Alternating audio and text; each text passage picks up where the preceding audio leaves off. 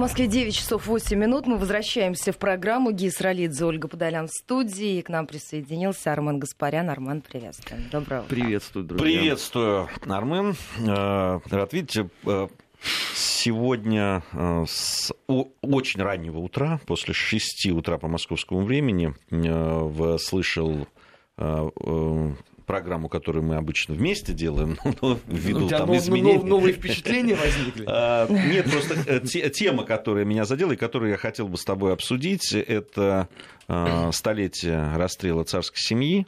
И, и в связи с этим э, вот, э, да, там дискуссия, которая в обществе появилась.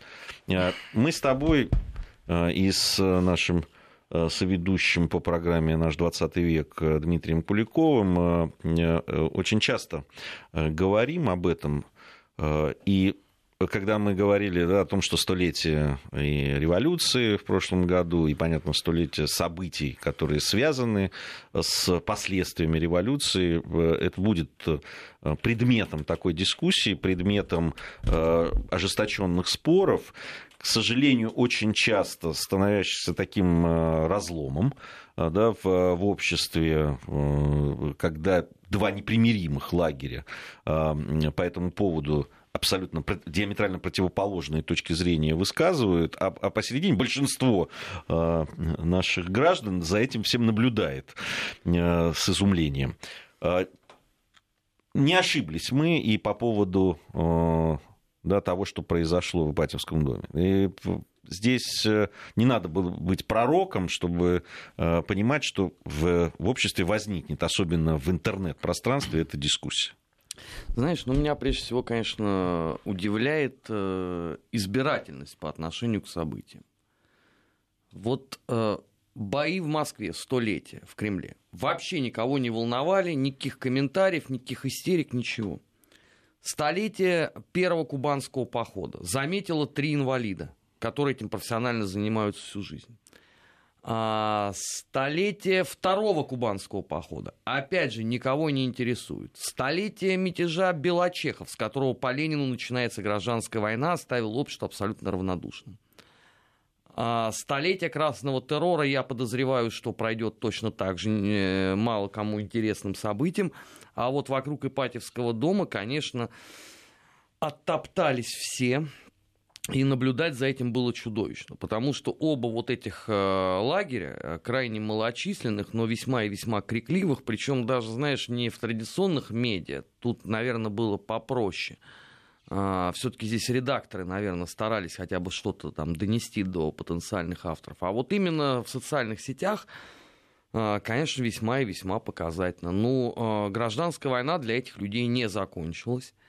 Они ее хотят продолжать. А, одни искренне себя считают такими комиссарами в пыльных шлемах, перетянутых там пулеметной лентой и носящих на поясе Маузер.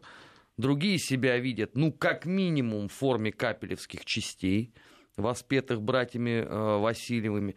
И вот у них идет э, камф. Причем, знаешь, тезисы, которые использовались, я примерно вот это ожидал увидеть. Но должен тебе сказать, что некоторые прозвучали, конечно, в общем, достаточно свежо. А, например, полемика считать цесаревича Алексея ребенком или не считать.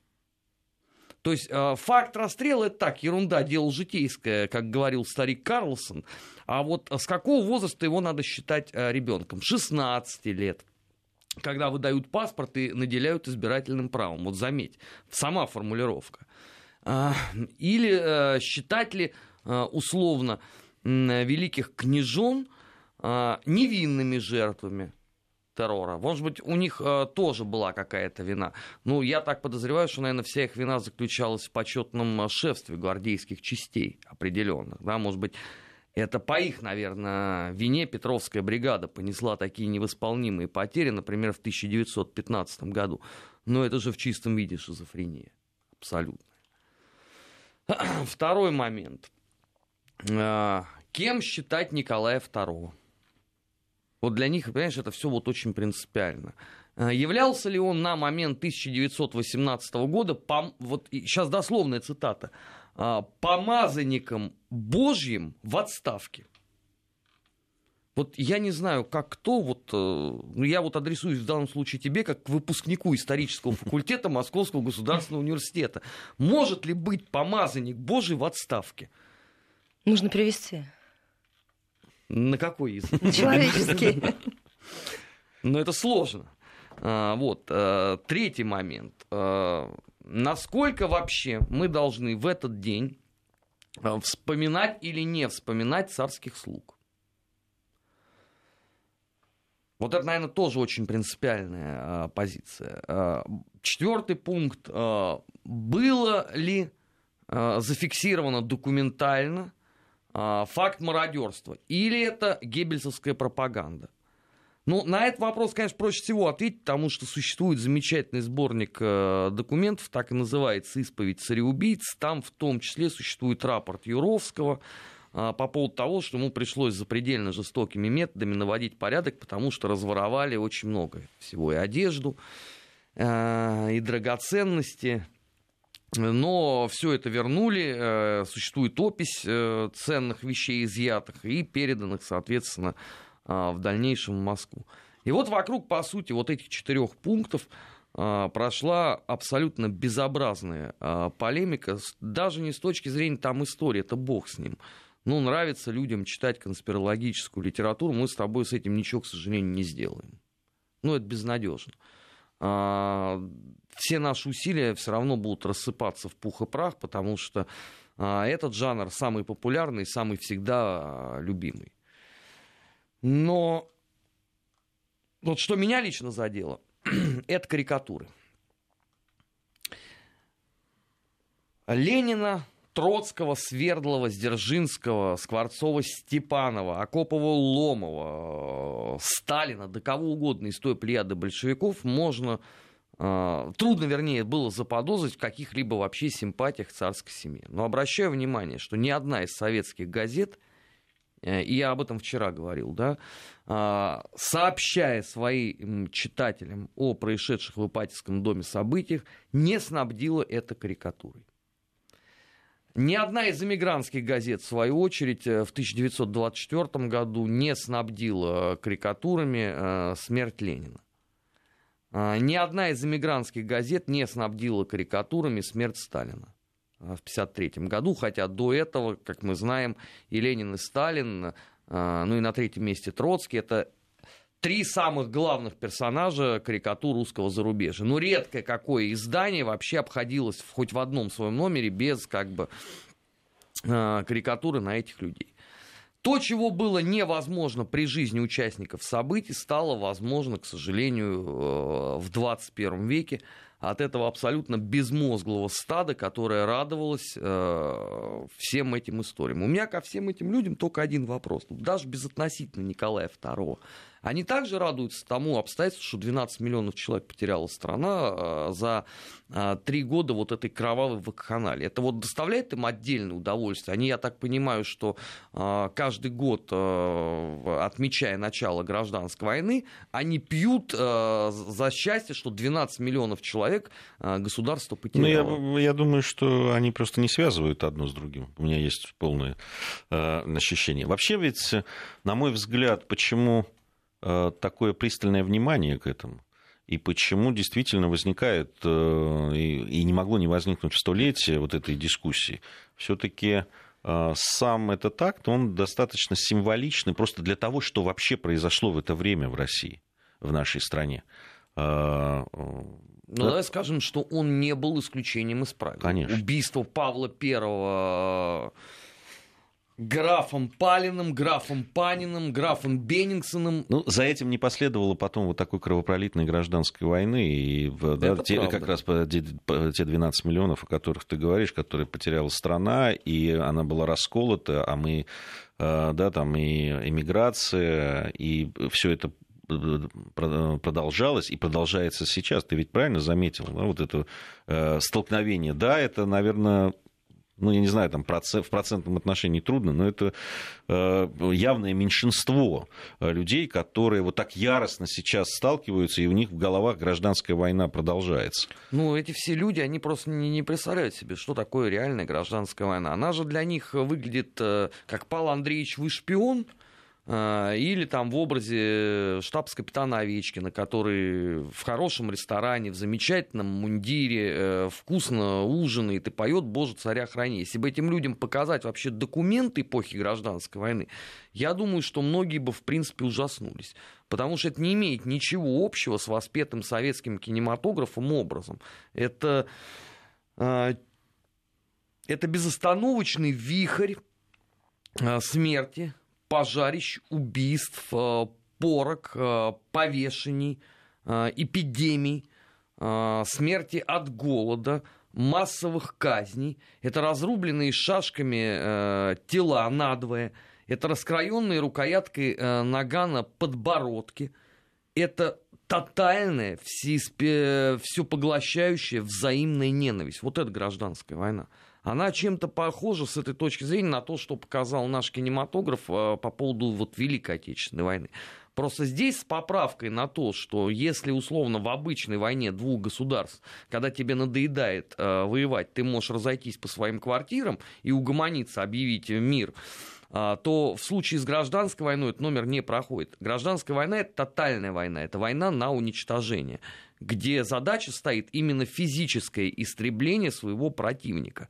А, результат этого вот та самая упомянутая цифра в 12 миллионов э, человек. При том, что если посмотреть ретроспективно, я сейчас понимаю, что то, что я скажу, опять оскорбит э, две эти категории граждан сумасшедших, которые воюют друг с другом э, в, в Фейсбуке и Твиттере, то в 1920 году Красная Армия не добилась самого главного. Она не добилась поставленной Лениным и Троцким цели. Потому что цель какая была – уничтожить русскую контрреволюцию. Они уничтожили? Нет. Эта самая контрреволюция села на пароход и уехала в Галиполи, в Безерту, а, Лемнос и так далее где перегруппировала силы и была готова к новому кубанскому походу. То есть с этой точки зрения гражданская война не закончилась победой одной страны, потому что в дальнейшем были десятилетия жесточайшего идеологического противостояния друг с другом.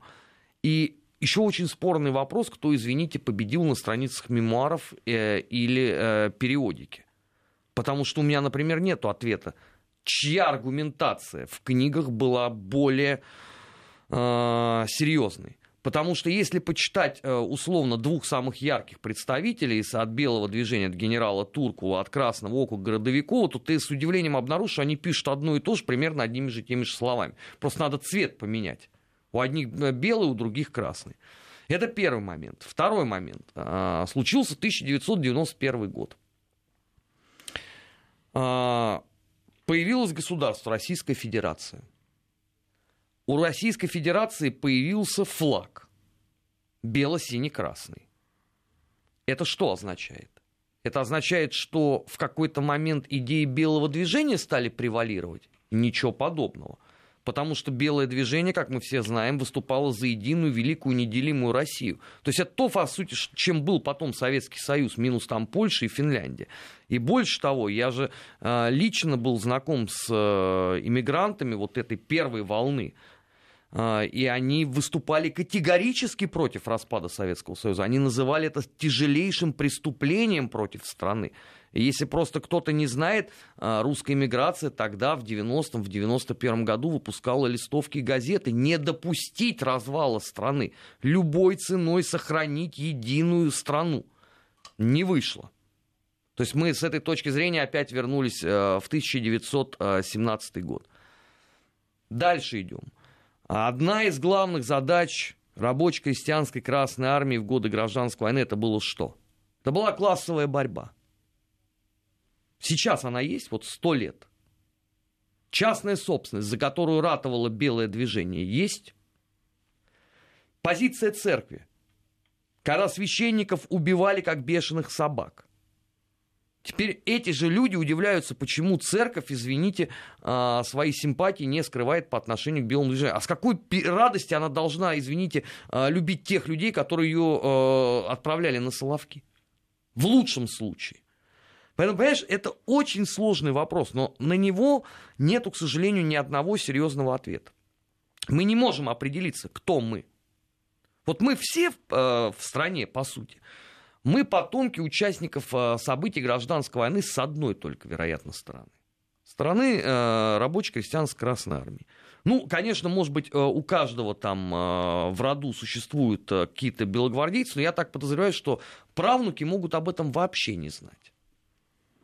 Ну, по той лишь причине, что в ту эпоху об этом не, не было. Не принято было говорить. Да, да. вслух. Тут гордиться было нечем, поэтому те графы и князья, которые появились в 90-х годах, у меня, например, до сих пор вызывают искреннее умиление. Все эти там Шереметьевы, Оболенские, Панины, Палины, а особенно Панины.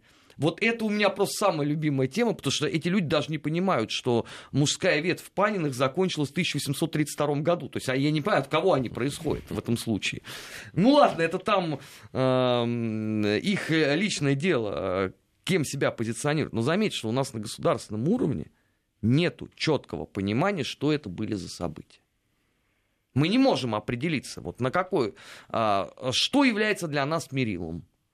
Наше современное представление о гражданском обществе, о роли церкви, о, о религии, там, о чем угодно. Или представление столетней давности. Условно, а, зов родственной крови или политические твои собственные предпочтения. Что является догмой в данном вопросе? А ответа на это нету. А если нет ответа, то поле боя после победы всегда достается мародерам. Именно по этой причине самая э, малочисленная, но невероятно крикливая часть общества будет править бал. И для этого, конечно, э, проще всего использовать а, условно трагедию Патевского дома. Потому что, понимаешь, разбираться условно в социальном составе белых армий никому не захочется, потому что там ты, э, если посмотреть перечень участников первого, например, кубанского похода, ты там не увидишь э, вот этих э, голубых князей, воспетых небезызвестным русским полуподпольным певцом Звездинским. Там несколько другой социальный состав. А тогда возникает вопрос, а что же это были за помещики и фабриканты, с которыми призвал бороться Ленин? Знаешь, если ты начнешь глубоко копать, ты с удивлением обнаружишь, что, например, второй Корниловский ударный полк целиком и полностью был сформирован из пленных махновцев. И ничего. Полк в первом же бою заслужил свои корниловские нашивки. В бой они пошли без них, потому что такую честь надо было заслужить согласно традициям э, Корниловского именно э, полка. Но после первого боя все было понятно. Отличные русские воины из Малороссии, из той самой, да, которая вот сегодня у нас там, принято называть э, антироссией и так далее, и так далее, да. А если смотреть также внимательно на то, что происходило в Красной Армии, то опять будут возникать вопросы – вот китайские добровольцы и Кира, которым он оплачивал золотом. Спасибо Никите Сергеевичу Хрущеву, он пересдал все эти воспоминания. Всех этих удивительных людей. Это же раньше это была библиографическая редкость. Понимаешь, книга там изданная в 28 году. Ну где ты ее найдешь? Ну и на аукционе по очень хорошей цене. Но Никита Сергеевич массовым тиражом взял отштамповал, чтобы доказать, что Сталин истребил гениев. И мы вот читаем у одного из гениев, что он расплачивался золотом. Что делали китайские наемники э, под Воронежем? У них там какие интересы были? Какая классовая борьба была у китайских наемников э, в Центральной России? Расскажите мне, пожалуйста. А у мадьяров, я стесняюсь спросить, у них там вот все хорошо было, что они пришли за классовую борьбу сюда выступать и ратовать? Ну нет, ну потому что если мы совершенно справедливо критикуем, например, э, участие слав... словенцев в Корниловском ударном полку, хотя это, в общем, офицеры русской императорской армии, то давайте, наверное, тогда одинаково подходить к этому процессу. Расскажите мне за венгров, например. Ну, китайцы это сложная история. Венгры попроще, они понятнее, наверное, ну, должны Я быть. тебе сейчас вот зачту одно из сообщений, которое пришло, и ты поймешь, что как много еще работы у тебя и у нашей программы на 20 век. А, человек не подписался, пишет. А, арестовало Николая временное правительство, за которое топили потом белогвардейцы. Если бы они отправили его в Англию, то никакого расстрела бы не было. Вот прям что не фраза, понимаешь, что знание истории невероятное. Ну, да. И про белогвардейцев, которые топили за временное правительство. Это особенно Корнилов арестованный вместе с Деникиным, ну, Марковым, ну, понимаешь, это, это, это, же, это же понятно, что вот сейчас на э, фоне вот, этого, вот этой дискуссии, так ее назовем, да, малонаучной, того, что выплеснулось на, э, на просторы интернета, ну, люди нахватались чего-то, понимаешь, там, или там документальных фильмов, которые показывали, да, вот они уяснили, что, оказывается, мог Николай II оказаться и семья его в Англии. Ну, вот, ну, переговоры действительно шли, да. но они были прерваны. Вот. Это, это правда. Ну, вот, знаешь, вот это вот три предложения, это, в принципе, одна тема программы «Наш 20 век». Да можно подробно разобрать с историосовской точки зрения, как любит Дмитрий Евгеньевич, просто с точки зрения истории. Вот это показатель а, уровня знаний социума о событиях гражданской войны. Вот то, о чем э, я э, еженедельно говорю, что мы с э, точки зрения собственной истории крайне малообразованы. Мы готовы с любовью тиражировать любые вздорные мифы, не понимая, что э, это просто неуважение к собственному прошлому. Я же вовсе не призываю там занимать какую-то э, сторону э, в баррикадах столетней давности.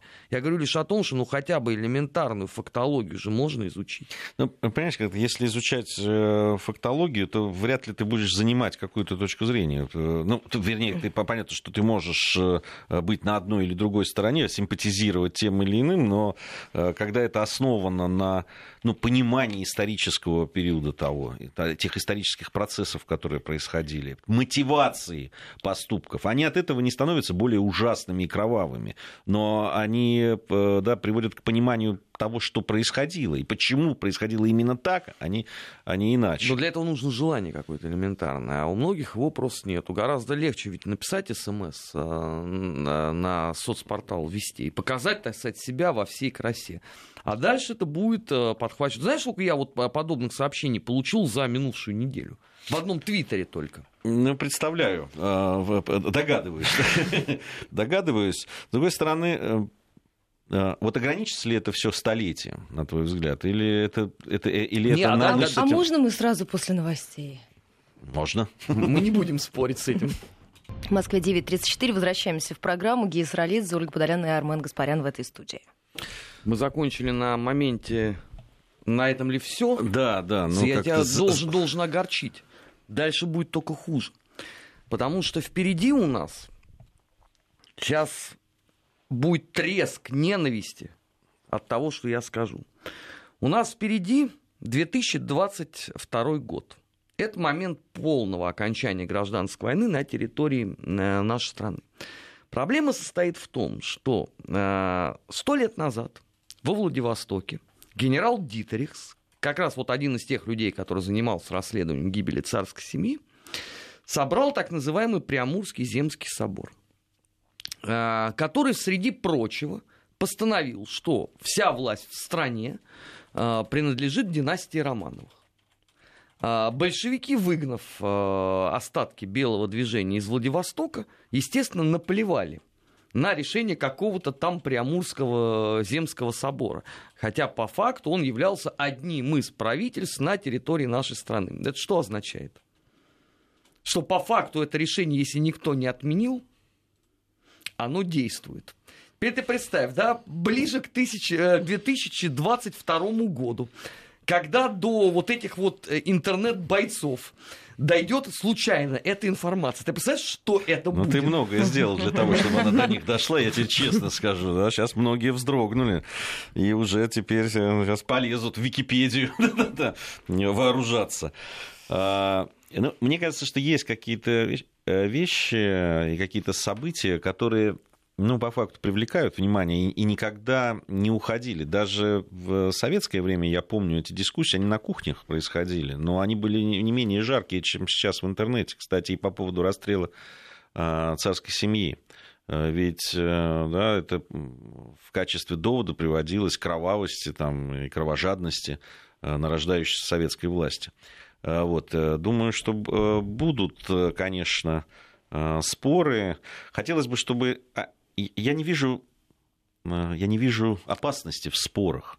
Э, с другой с одной стороны, я абсолютно убежден в том, что в спорах не рождается истина. И для меня это вот просто аксиома абсолютно. Ну почему? А интеллектуальная полемика Станиславского Немировича Данченко? Ну, многое. Заметь, что э, хороший театр родился, когда они были не спорили, а когда они были э, все-таки э, сотрудничали и были единомышленниками. А вот потом все как раз было не так хорошо. Нет, я, я правда из своего жизненного опыта вынес, что вот именно спор споры, особенно когда люди э, не всегда, не очень хорошо знают предмет, на который, о котором спорят, а так очень часто бывает, он точно не приводит ни к какой истине, наоборот, приводит к взаимным оскорблениям, а иногда и к дракам, и к рукоприкладству. Это, это вот, на мой взгляд, не споры, а какая-то общественная дискуссия, да, основанная на знании, да, э, когда ее ведут или хотя бы модерируют, так скажем, новомодным словом, люди, э, ну, как минимум, э, обладающие знаниями, фактологией и так далее, это, это вещь полезная, безусловно. А, ты понимаешь, но именно вот эти дискуссии, они мало кому будут интересны. Вот, Потому к сожалению, что если, да. Если, вот это самая главная если проблема. Ты, условно, там, а, соберешь круглый стол из наших а, докторов наук, действительно специалистов по гражданской войне, которые будут высказывать очень здравые точки зрения, но сделают это максимально научным языком, читай нудным. Кому это будет интересно?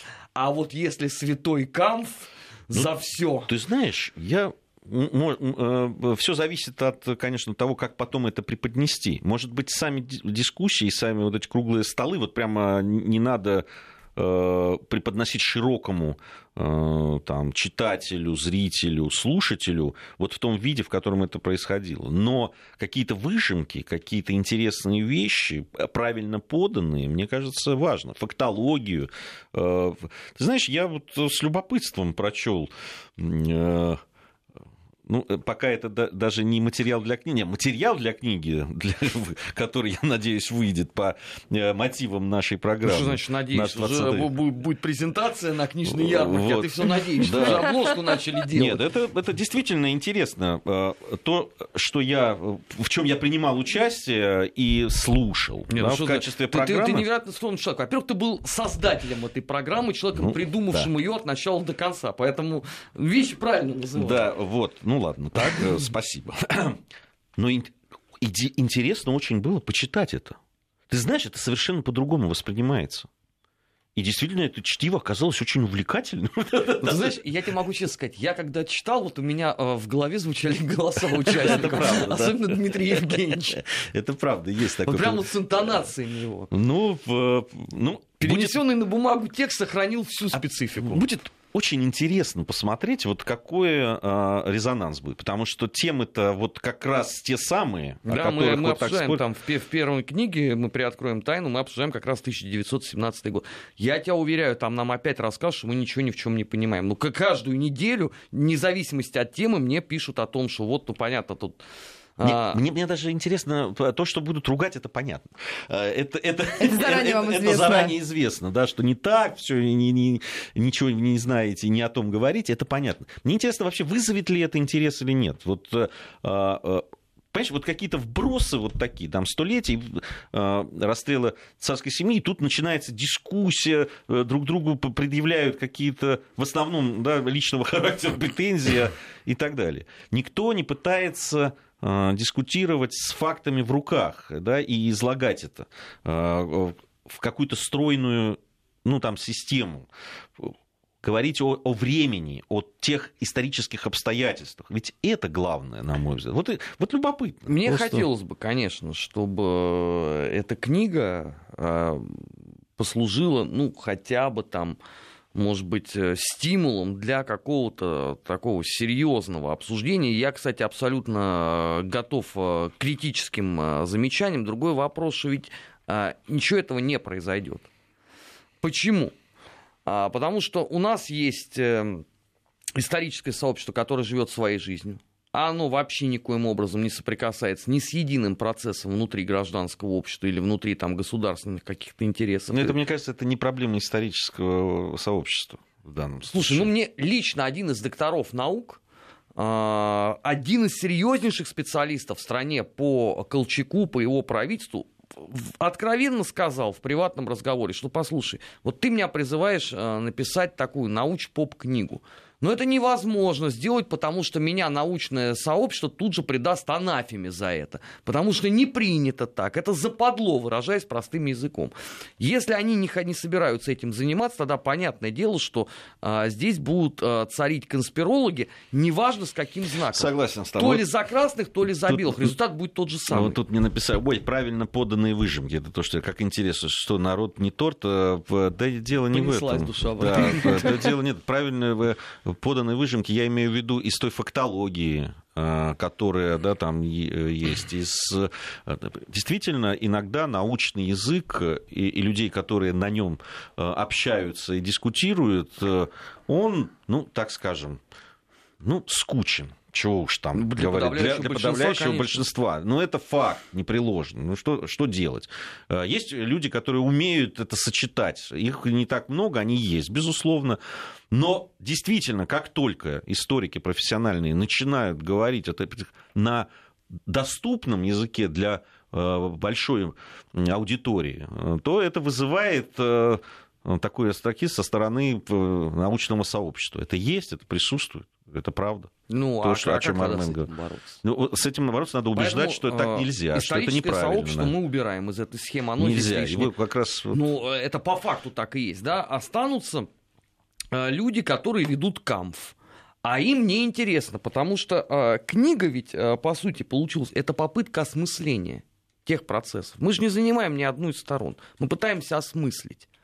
Мы пытаемся понять, что это было. А этим людям это все не нужно. Они для себя уже давно все поняли. Они уже застегнули э, френч сталинский на все пуговицы, либо же ладную корниловскую гимнастерку. Они в боях идут. Понимаешь, а тут ты им будешь э, призывать там со стереосовской точки зрения задуматься над некоторым процессом. Зачем им это надо? Они тебе 20 смс напишут на соцпортал, что ты враг, которого надо расстрелять, и на это все закончится. Нам пишут, что исторические программы набирают огромное число просмотров в, в, в интернете. В, ну, вот Спицыну, в частности. Ну, Спицын регулярно в эфире Радио России, так же, как и Пыжик. Вот, э, я, регулярно я... на канале «Россия» э, выступает. Поэтому говорить о том, что их не зовут, ну, это, это весьма и не... весьма странно. Да, что... тут написали, что на официальной ТВ или радиоэфирах не зовут, потому что вы, наверное, не слушаете, не смотрите. Я э, даже имел честь по-моему, в одной э, программе вместе со Спицыным э, были приглашены к Володе Соловьеву на одну из программ, которая там была посвящена. Э, и другие историки профессиональные участвуют в этих программах. Поэтому вы зря. Вы зря так. Ну что, у нас погода, региональный блок, короткий перерыв, затем возвращаемся. В Москве 9 часов 48 минут. Мы возвращаемся в программу 5533 Вести плюс 7 903 170 63 63. Наша эфирная координата. Просит еще раз эм, Константин э, напомнить название книги. Игорь пишет о том, что проблема в том, что нас не научили правильно изучать историю. В спорах рождаются только синяки и враги, а истина рождается, друзья, в дискуссии. Да, не, ну кто-то может сказать, что дискуссия это синоним спора. Э, с этим извините за тавтологию, можно поспорить. А, давайте отвлечемся несколько вот от главной темы, которую мы сегодня обсуждали. Просто очень любопытная информация пришла. Мне кажется, с Арменом будет э, интересно это обсудить. А, Следственный комитет России, Российской Федерации возбудил уголовное дело в отношении прокуроров и судей Литвы за необоснованное привлечение к ответственности бывших военнослужащих СССР по событиям в Вильнюсе в 1991 году. Об этом э, сообщил официальный представитель ведомства Светлана Петренко. А, очень любопытные. Э, ну, мы с тобой неоднократно в эфире говорили о том, что это был за процесс. Он, кстати, до сих пор же продолжается. Там да. конца и края не видно. Там уже в ход пошли телевизионные сюжеты и газетные статьи. Я сомневаюсь, кстати, что они э, в ближайшие хотя бы пять лет э, закончат что-то. И мы же тогда с тобой говорили, что рано или поздно все равно последует реакция, в общем, второй заинтересованной в этом э, страны, в данном случае Российской Федерации. На мой взгляд, он слега запоздал. Ну, лет на 20, если mm-hmm. быть точным. Э, хотя мы являемся правопреемниками Советского Союза, на целый э, пакет вздорных обвинений нам нужно было отвечать. Ну, что поделаешь, мы зачастую отстаем от привычного для великой державы графика, но лучше поздно, чем никогда. Другой вопрос, какая сейчас истерика последует э, в Литве сразу после вот этого. А, потому что там ведь этот процесс, Ну, ты знаешь, он, наверное, является одним из трех китов, на котором держится вообще литовская государственность. Ну, наряду там а, существованием, 20, 20-летним существованием республики в межвоенный период после Версаля, и, соответственно, а, после вопля о том, что а, никакого плебисцита народного не было, а прошел он под дулами автоматов, но это имеется в виду там 40 год. Вот третий яркий сюжет у них это вот этот вот э, вильнюсский телецентр, ОМОН, соответственно, Поэтому любая попытка вообще каким-то образом заговорить о тех событиях и постараться там задать какие-то неудобные вопросы, ты тут же будешь во врагах. Это же уже схема отработана. Я так подозреваю, что ну, наверное, через несколько часов последует заявление министра иностранных дел э, Литвы как минимум, а как максимум, наверное, опять будет истерика госпожи Грибоускайте. Ну, что, у нее отработанная модель, она э, раз в неделю уже должна парусофобствовать от души. Реакция это понятно. Здесь э, э, все-таки э, интересно э, да, тот факт, что всегда Литва э, эти события, она позиционирует, как, как, как только если кто-то попытается вмешиваться и говорить, подождите, а вот у вас есть э, вот такие свидетельства и того, что стреляли, э, начали стрелять вовсе не военнослужащие советской армии, да, а, и есть свидетельства, в том числе и литовской стороны, о том, что происходило там, что все не так однозначно, как они пытаются. Они тут же говорят, это наше внутреннее дело, вы не вмешиваетесь в наши внутренние дела, и при этом они забывают, что э, а, собственно, судят-то они кого? Там 60, э, по-моему, бывших военнослужащих э, вооруженных сил СССР, которые сейчас, большая часть из которых граждане России. В данном случае это перестает быть внутренним делом. Э, Литвы. И я, я считаю, что либо вы э, все это расследуете, создаете, может быть, даже если вы обвиняете в каком-то смысле СССР, э, правоприемность, которой является Россия, то давайте создавать тогда совместные какие-то следственные группы, которые будут рассматривать вместе это. Но этот, Тем эстрадный, более, если... этот эстрадный номер у тебя не пройдет просто по определению. У них же точно такая же позиция по событиям 1940 года. Это наша внутренняя история. Простите, но когда вы начинаете говорить о том, что вам коммунистов завезли на танках, вы их там собираетесь судить, и причем вы обвиняете одну отдельно взятую страну, правоприемницей которой является Российская Федерация, разве это внутреннее дело? Но это же не будет никого смущать. Потому что э, истоки вот этого в 90-х годах, когда э, было вот такое позиционирование, и Российская Федерация, по сути, ни на государственном, ни на общественном уровне э, никоим образом не вмешивался в этот процесс. Извините, а за десятилетие э, подобного это забронзовело очень сильно. И потом всякие твои попытки вмешаться, они говорят, послушайте, ну это все уже как бы это внутренняя история. Там уже Европейский Союз сделал заявление кучу. Надо тогда было делать, в 90-х годах, только-только, когда они а, рты по этой теме открывали. Но всем же а, было некогда, и мы понимаем прекрасно, почему. Что не те, в общем, условия были в стране, чтобы еще заниматься а, этим аппендиксом, как это тогда называлось все постсоветское пространство. Нет, с другой стороны, здесь, понимаешь, как, может быть, не спешить было пока были вот эти все, э, озвучивались там претензии, они ведь озвучивались уже тогда, они не так явно, может быть, не так яро, и в той ну, же Прибалтике. Цифра только выросла за э, наш долг за оккупацию. Да. Не, Она ну... начиналась-то там, по-моему, с 60 э, миллиардов и дошла в результате за 300. Просто прежде чем признать э, независимость этих замечательных стран, может быть, надо было взять с них подписку о том, что не имеют претензий. И все. Может быть, ну, вот так это, надо было поступить. Это, это вот опять же вопрос, который мы обсуждали э, в программе «Наш 20 век». Когда уходила Прибалтика, когда уходила Украина, когда возникали вот эти вот разговоры по советско-германскому договору о ненападении – 1939 года, когда обсуждались вопросы... Да мы же тогда себя хлестали по щекам тогда. Ты, ты вспомни, это во всех э, средствах массовой информации все каялись, не останавливаясь. Так и до сих пор это продолжается. Ну, заметь, а, в Германии этот э, исторический документ называется «Договор о ненападении между СССР и э, Третьим Рейхом». Во всех книгах, во всех научных монографиях. В нашей стране его презрительно называют пактом Молотова-Риббентропа, все вне зависимости от политических взглядов. Что коммунисты, что записные либералы. Но если у нас, извините, такое отношение к этому историческому документу, то, конечно, стоит ли удивляться последствиям. Заметьте, мы а, признали факт существования а, секретных протоколов. Мы вообще э, готовы что угодно иногда признать. Но до сих пор мы же ник- никто не увидел. Мы же признали, по сути, ксерокопию. Я не против того вовсе, что там что-то отрицать, там, или наоборот за что-то покаяться.